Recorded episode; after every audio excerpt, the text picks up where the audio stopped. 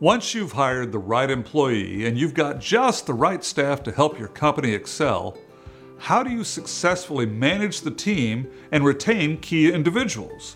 Well, number one, start by ensuring you're providing competitive pay and benefits. On most scales of job satisfaction, pay and benefits are not at the top of the list of important considerations for employees, but they must be competitive with similar companies in similar industries. Otherwise, employees can start to think that you're taking advantage of them. They may start to feel some resentment. Number two, recognize and reward problem solving. Remember, you're dealing with tech people. Most of us love problem solving. In fact, that's a big reason we got into tech jobs. Recognize and reward your staff members who successfully solve problems. Tailor the form of recognition to the individual.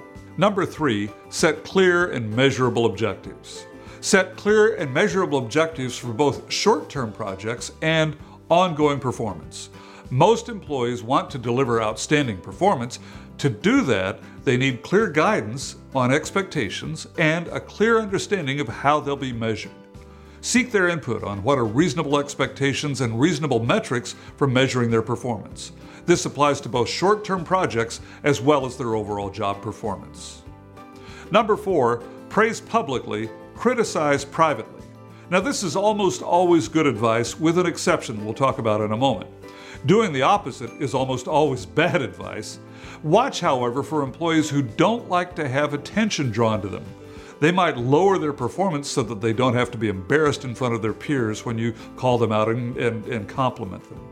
They still need to be praised for their good work, but the nature of that praise needs to be tailored to the individual, possibly in private. And number five, provide educational and enrichment opportunities. Employees are most engaged when they feel that they're growing, both professionally and personally. You can offer to provide online trainings, such as what I offer at CompassionateGeek.com, or pay for employees to attend workshops and seminars. Consider providing tuition reimbursement for employees who take college level classes.